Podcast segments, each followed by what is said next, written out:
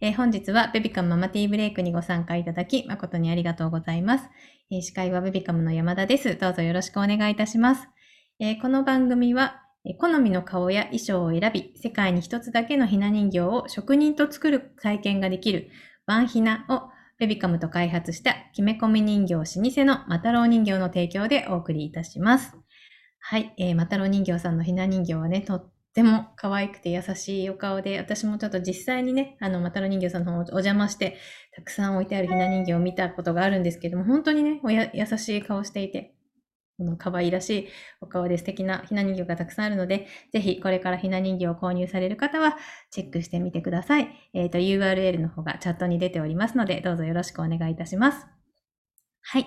えーこの番組は妊婦さんやママたちが1日1回15分休憩するための番組です。えー皆様お飲み物ご用意いただいておりますでしょうか、えーまずはね、グッディの掛け声で乾杯したいと思いますので、できる方はぜひ画面オンにしていただいて、一緒にカメラに向かってグッディを言っていただけると嬉しいです。日々、家事、育児お疲れ様ですの意味を込めてグッディしたいと思います。では、行きます。グッディーあ、ありがとうございます。わ、かわいい。石井さん、ありがとうございます。そよさんも。リアさんも、あありがとうございます。豆助さんも、まなかなママさんも、ザポンさんもありがとうございます。嬉しいです。わ、かわいい。すごい。まなかなママさん、かわいいですね。二人が写ってる。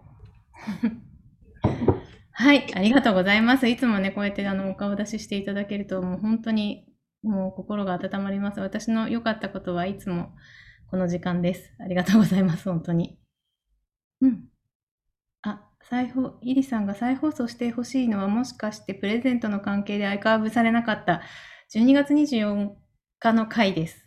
あ、なるほど。ちょっと検討させていただきます。ありがとうございます。コメントいただいて。はい。では、えー本日は、えー過去の神回を振り返る回ということで、えー皆さんと一緒に動画を見ていこうと思っております。はい、えー先ほどね、待機室の方でもご案内したんですけれども、ママティーブレイクの配信が350回以上、えっ、と、もう1年以上やっておりますので、350回以上になったんですけれども、過去にはね、神回と言われる回も多数ございます。えーそこで過去に人気のあった回を再放送する回をしたいと思っております。その企画第1弾が今日なんですけど、えっ、と、150回記念にもスペシャルゲストとして登場してくれた、えー YouTube でね、もう本当に皆さんお馴染みだと思うんですけれども、大人気の助産師久子さんの初登場会、えーこちら2021年2月9日の回になるんですけれども、こちらをちょっと一緒に見ていきたいなと思っております。えー久子さんからね、このママティーブレイクを知りましたっていう方もたくさんいらっしゃるので、あとね、アンケートとかを取るといつも久子さんの回もう一回見たいとか、久子さんのにもう一回出てほしいっていう声もたくさんたくさんいつも集まるので、ぜひ今日はそれを流そうと思ってるんですけど、ちょっとね、パブリックビューイングみたいに、とみんなで見ていることを楽しみたいなと思っているので、ぜひぜひあのチャットにね、見ながら感想とかも入れていただけると嬉しいです。はい。ではちょっとね、早速動画の方を流したいと思います。はい。では、いきます。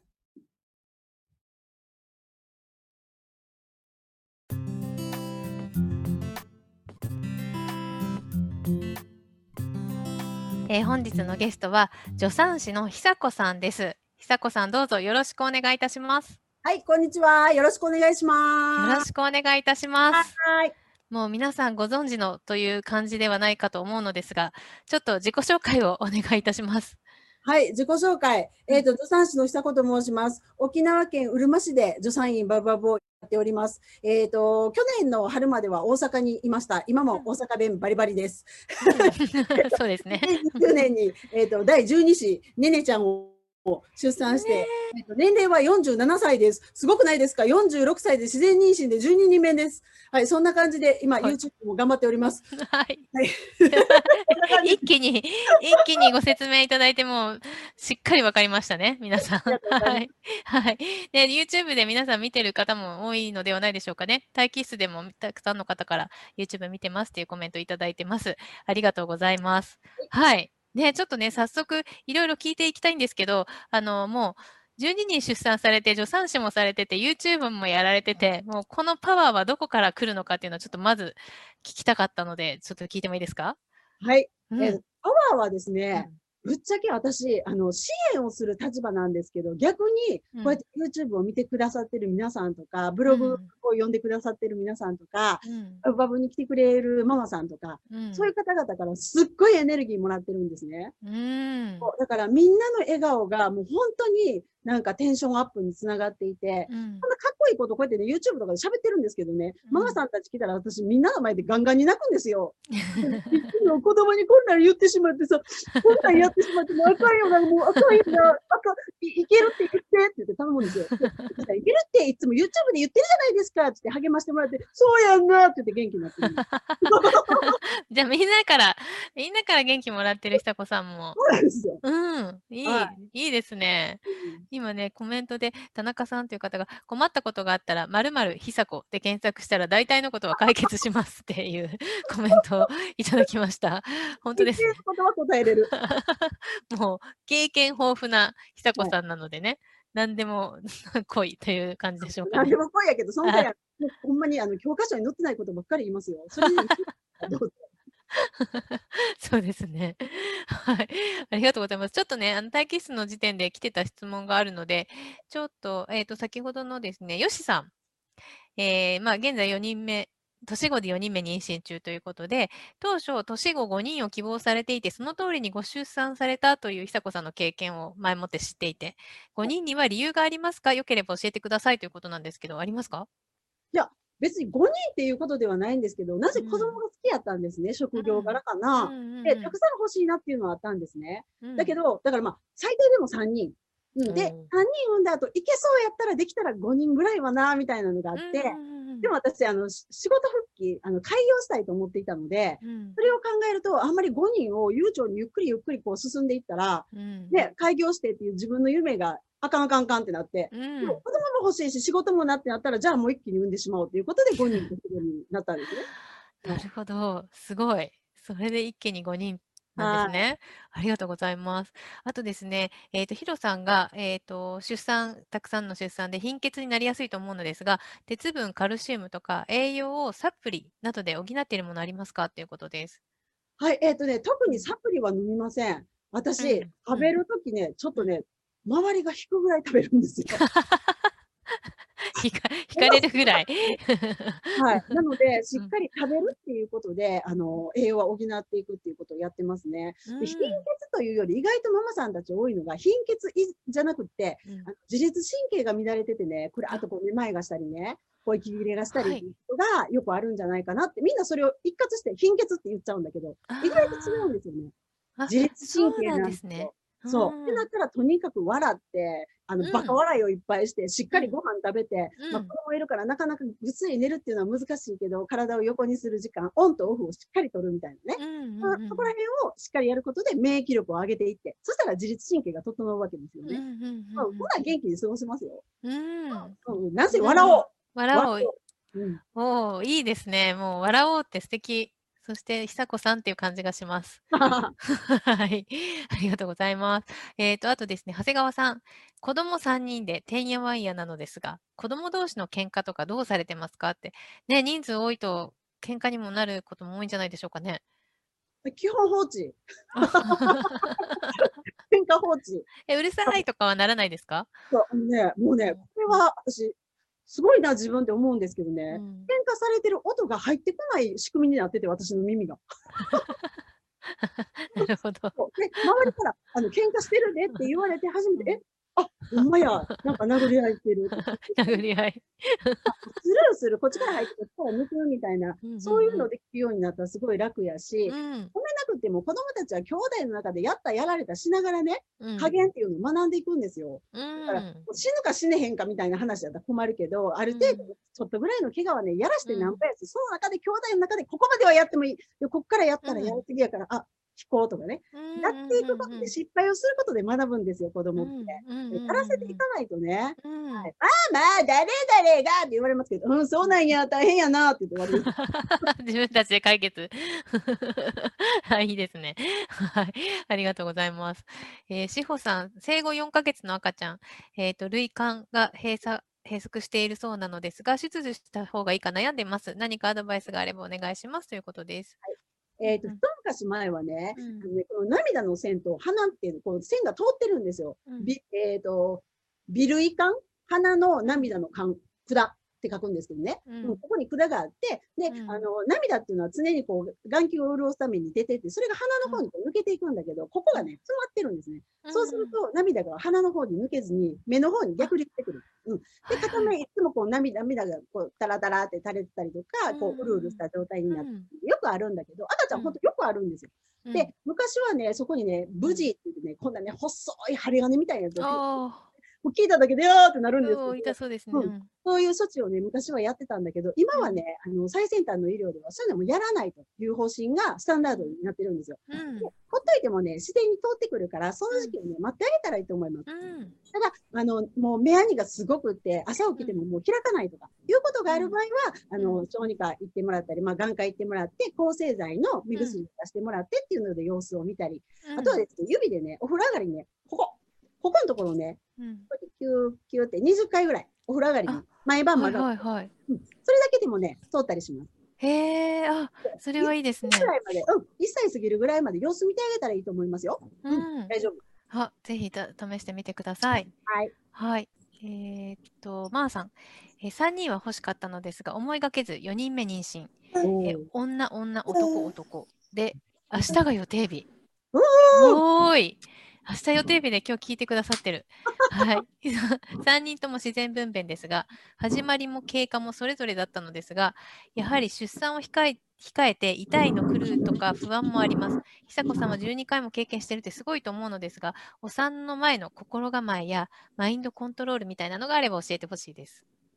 いや、もう私、あの、体育会系なんでね、うんもう楽しみしかないんですよ、お産って。ジェットコースターみたいに、うわーってきて、うわーって終わって、テンションが上がるっていう、そういう人なので、参考にならないかもしれないんですけど、でもね、お産って本当に毎回違っててね、私は第一子のお産がすごい大変やったんですね。うん。もう58時間もかかったんですよ。えー。はあ。死ぬかと思いましたね。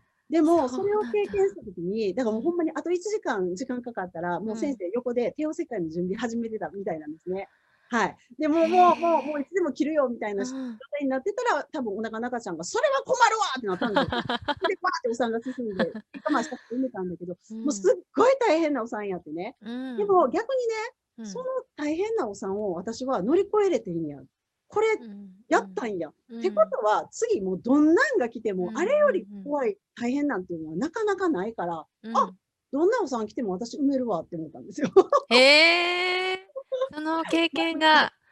そう。んうん、だからそんな風に考えたらいいかなって思います。で、うんね、あの、まあ、確かにお産は怖いし、今コロナもあるしね、大変かなと思うんですけど、うん本当に、あの、長い長い90年の人生の中の、言うても数時間じゃないですか。うんはい、もうあの、ジェットコースターのように乗り越えましょうよ。うんうん、ジェットコースターに乗ると思って頑張りましょう。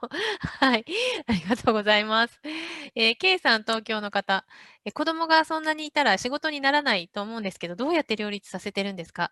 私は子供一人でも両立するのが難しく困っていますということで、両立どうでしょそう、だからね、うん。ママがそのうん。子供たちに全部やってあげよう、やってあげよう、話を聞いてあげよう、時間を取ってあげよう、遊んであげようみたいなのをうん。パーフェクトを求めるからできないのね。ううん。だからごめん、今ママ忙しいからできないからごめんねとか、ママ今ご飯作ってるから相手できない、ごめんねとかっていううんメリハリをつけていけば、そんなに大変じゃないんですね。だから遊んでくれない、相手してくれ、うわーって子供横で泣いてたりしますよ。うんでも、その状態をさっき言った喧嘩の時と一緒にこう、筒抜けにして、あ、泣いてるわ、ごめんね、今無理だからって言ったら、うん泣かしておく、うん泣かしておくことができるようになれば、でもそれは別に育児放棄でも何でもなくて、うんメリハリなんですよ、子育てって。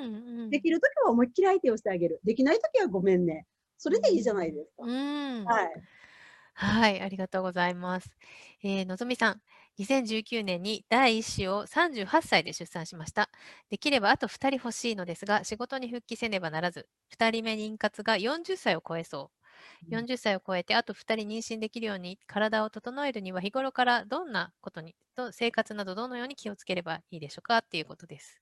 はい、皆さんなんかね、妊活のための体作りとかね、あのネットでうん。うん検索したらよく出てくるんですけど、うん。あれ、私なんか妊活のために何かすることって何もないと思ってるんですよね。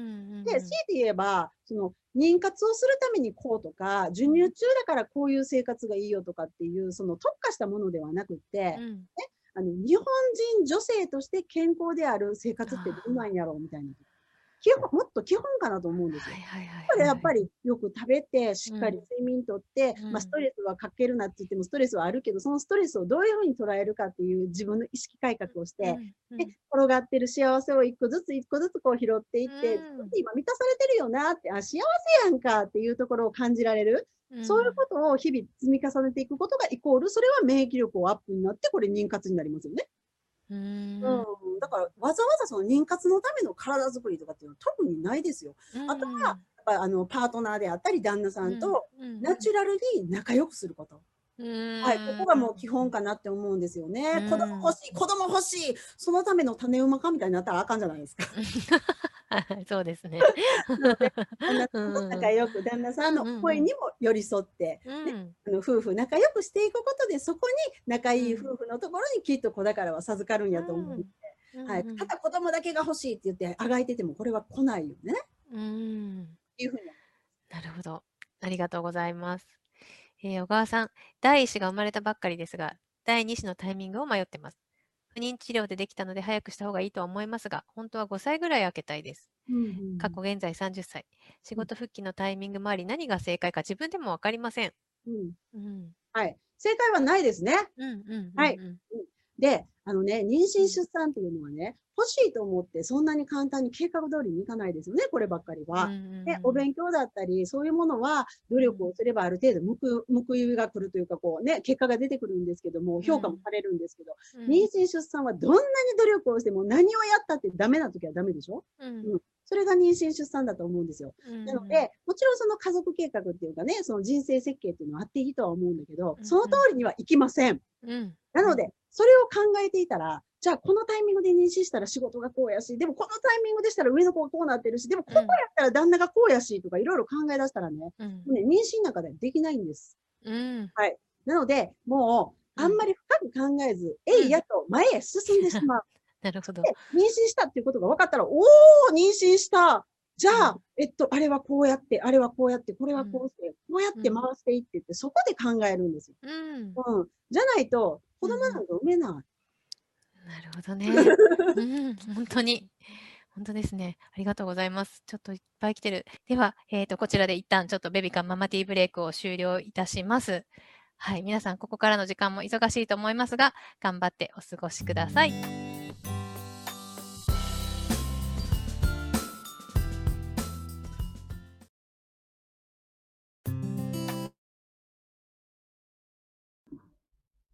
はい、えーありがとうございました。今、皆さんいかがでしたでしょうか？今ね、のぞみさんが私の質問がっていうことで コメントいただきましたが、嬉しいですね。なんかちょっと懐かしい。もう1年前だから、この時アドバイスいただいたことって、あ、いかがだったでしょうかと聞こうと思ったら答えてくれました。おかげさまで今40歳第2子妊娠中でそう、お休み取った妊婦検診での帰りに久々にママティーブレイクを見てご縁を感じます。あ、そうなんですね。すごい。久子さんのアドバイスのおかげで育児やストレスもおおらかに捉えて夫婦仲もよく子供を授かることができましたという、すごい嬉しいですね。ちょっとこれはあの久子さんにもお伝えしておきます。あ、ザボンさんありがとうございます。もっと聞いていたい内容ですね。拝見できてよかったです。ということでコメントいただきました。ありがとうございます。本当ですね。ちょっとこの日もたくさんコメントが来て、確かすべての方のコメントにお答えすることができなかったということをちょっと記憶しております。はい。なのでね、また、久子さんにはご出演いただければなと思っております。はい。では、えーここでベビカムからのお知らせです。えー明日のゲストは、えー一般社団法人ポケットの吉本まみさんに来ていただくことになっております。えーママがハッピーになる意識の仕方を教えていただきます。えーママティーブレイクではね、おなじみでもう何度もご登場いただいている吉本さんなんですけれども、えーいつも優しいコメントをくださる吉本さんからハッピーになる考え方をちょっとあのお伺いしていこうかなと思っておりますので、ぜひ明日もご参加いただきたいと思います。コメント、リアさんありがとうございます。久子さんの言葉は本当に元気をもらえて気持ちが明るくなります。わかります、本当に。ね、この回は見れていなかったので本当に良かったですというコメントです。ありがとうございます。イリさん、携帯だと聞きながらチャットできなかったので、今書いているのですが、聞けてよかったです。あ、よかったです。ありがとうございます。あ、そうか。携帯だと同時にするのがそうですね。はい。ありがとうございます、イリさん。はい。えーでは、えっ、と、あとですね、えっ、と、ちょっとお知らせなんですけれども、えー全国のママとベビカムが作る満足度ランキング、ベビカムアワードのアンケートを実施中です。えー昨年のベビカムアワードを見て、妊婦さんからの感想をいただいております。えー感想をちょっとご紹介させてください。えーランキングにしてあることで分かりやすく、またその理由が書いてあるので、妊婦の私にも参考になる情報がありました。特に出産準備をしているため、ベビー用品は数が多く、どれにしたらよいか全くわからないので、選ぶ際の参考にさせていただきたいと思いました。えーママたちのリアルな声で作ったランキングなので、今後もチェックしていきたいと思います。という、えっ、と、去年取った、えーとランキングに対してのコメントをこのようにいただいております。ぜひね、今年もまた今開催中なので、えー妊婦さんや他の育児中のパパ、ママの参考になるようにご協力いただきたいなと思っております。えーお礼にはですね、10名様に500円分のクオカードペイをプレゼントとか、あと、えっ、と、その内容が、えっ、と、記事の方に反映された方の中から各部門1名様に1000円分のクオカードペイをプレゼントというものもやっておりますので、ぜひ皆さんご参加ください。今チャットの方に URL 貼っておりますが、本日18時頃に LINE メッセージもお送りする予定でおります。えーそちらからもね、アワードの方に回答できるようになっておりますので、ぜひぜひ、あの、他の妊婦さんや育児中のパパママの参考になるようにご協力いただければと思っておりますので、どうぞよろしくお願いいたします。はい。では、あ、いろいろコメントまたいただいております。そよさん。まだベビカムを知らなかった時の回なので、見れて聞けて嬉しかったです。さすが神回楽しかったです。というコメントです。ありがとうございます。えー、イリさん。えー普段は音声は聞けるので途中でチャットを打って、あ、っています。ということで、ありがとうございます。はい。コメント皆さんありがとうございます。はい。では、えー本日はこの辺で終了したいと思いますが、ちょっとね、今日久しぶりに今日の晩ご飯のコーナーに行きたいと思います。ぜひ、今日の晩ご飯決まっていますよっていう方はね、チャットの方に入れていただいて、決まっていない方はね、えー参考にしていただきたいと思います。ぜひ、決まっている方、コメント欄に晩ご飯を書いてみてください。よろしくお願いいたします。ジェナさん、ありがとうございます。今日は寒いので、親子丼と豚汁、おお、美味しそう。作って、作るということで。いいですね。豚汁はもうね、寒い日には豚汁ですよね。おお、iPhone さん、おでんという、おでん、おでんの、おでんって書くとちょっと楽しい感じになりますね。いいですね。iPhone さん、いっぱいおでんって入れてくれてる。ありがとうございます。イリさん、えー娘の白身離乳食と兼ねて、タラのお鍋。あ、美味しそう。いいですね。えー、マナカナママさん、サバの塩焼きと大根の煮物美味しそう。えー、そよさん、味噌煮込みうどん。おー、温まりますね。やっぱなんか寒い季節になるとメニューがいいですね、皆さん。サボンさん、今晩は冷凍している餃子を焼きます。あ、餃子ね、美味しいですよね。たくさん作り作り置きをしているんでしょうか、ザボンさんは。豆助さんはカレー。いいですね。石井さんはカルディで買った海苔鍋？へえ、そういうのがあるんですね。美味しそう。エリさん、えー魚のホイル焼きとひじきと豆の煮物。うわ、美味しそう。いいですね。ひじきと豆の煮物食べたいです。えー、さくらさん、仕込んでおいた唐揚げ。あ、もう仕込みが完了しているさくらさん、素晴らしい。いいですね。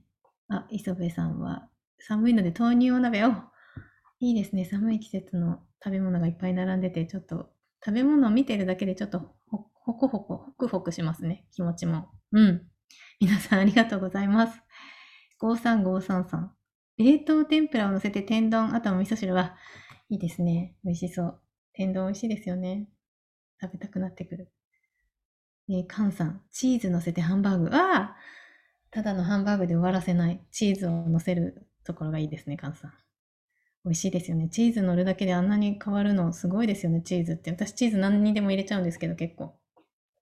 ね、あっという間にちょっと豪華に見えるというか、チーズを乗せると子供も大好きだし、すごくいいです。ありがとうございます。はい。では、あ、ザパンさんありがとうございます。休日に餃子を食べるときに40個作って、半分食べて半分冷凍しています。そういうことをしてるんですね。ですが、息子の食べる量が増えてきて、大人の食べる量が足りなくなってきました。おう嬉しいですね、でも。もうちょっと40個をもうちょっと増やすといいかもしれないと思うさ。大変だけど。うちは100個作ってますよ。はい。あやかさん。えー産後2ヶ月ですが、料理する時間がなかなか作れません。お皆さんすごいです。ふるさと納税でもらった冷凍ハンバーグ焼きます。あ、全然でも産後2ヶ月だからいいんですよ。そういう手手を抜けるところは抜きましょう。うん。そうだ、そうなんです。100、100個作ってます。あっという間になくなっちゃうんですけど、100個も。まだまだまだですねってことはないです。はい。皆さん、はい、ありがとうございます。では、えー今日はこの辺で終了したいと思います。えー本日もリフレッシュしていただけましたでしょうか、えー明日もリフレッシュしに遊びに来てください。え忙しい毎日に心地よい刺激と発見を、え明日も午後3時からみんなでティータイムしたいと思います。本日もありがとうございました。ベビカンママティーブレイクでした。ありがとうございます。ほんま中野ママさんありがとうございます。サボンさんありがとうございます。あ、リアさんもありがとうございます。みこさんありがとうございます。ひりさん、お出かけ中。かわいい。ありがとうございます。あ、みゆきさんもありがとうございます。かわいい、みんな。あ、りなさんもありがとうございます。かわいいよ。あ、石井さんのお家は、ねねしてる。あありがとうございます。本当に癒されます。皆さんありがとうございます。では、この辺で終了し、あ、ミキさんも見えてる。ありがとうございます。かわいい。ゆみこさんもありがとうございます。では、失礼いたします。皆さんありがとうございました。